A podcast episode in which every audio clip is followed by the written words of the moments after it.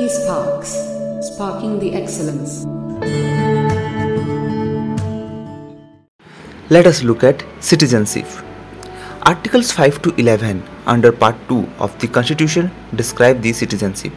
Article 5 states that at the commencement of this Constitution, every person who has his domicile in the territory of India and who was born in the territory of India or either of his parents were born in the territory of India or who has been ordinarily resident in the territory of India for not less than 5 years immediately preceding such commencement shall be a citizen of India.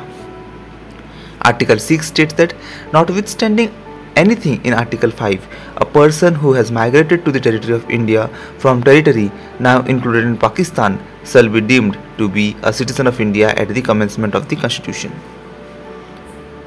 Article 7 states that notwithstanding anything in Article 5 and 6, a person who has after the first day of March 1947 migrated from the territory of India to the territory now included in Pakistan shall not be deemed to be a citizen of India.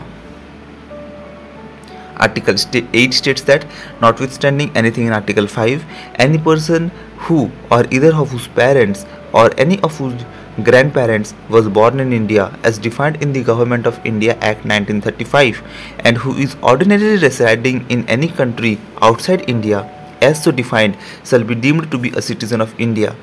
If he has been registered as a citizen of India by the diplomatic or the consular representation of India in the country where he is for the time being residing on an application made by him therefore to such diplomatic or consular representative whether before or after the commencement of this constitution in this form and manner prescribed by government of Dominion of India or the government of India.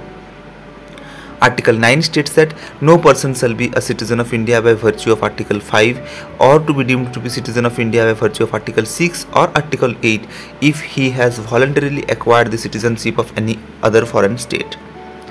Article 10, 10 states that every person who is or is deemed to be a citizen of India under any of the foregoing provision of this part shall, subject to the provisions of any law that may be made by the Parliament, continue to be such citizen. Article 11 states that nothing in the foregoing provisions of this part shall derogate from the power of Parliament to make any provision with respect to the acquisition and termination of citizenship and all other matters relating to citizenship.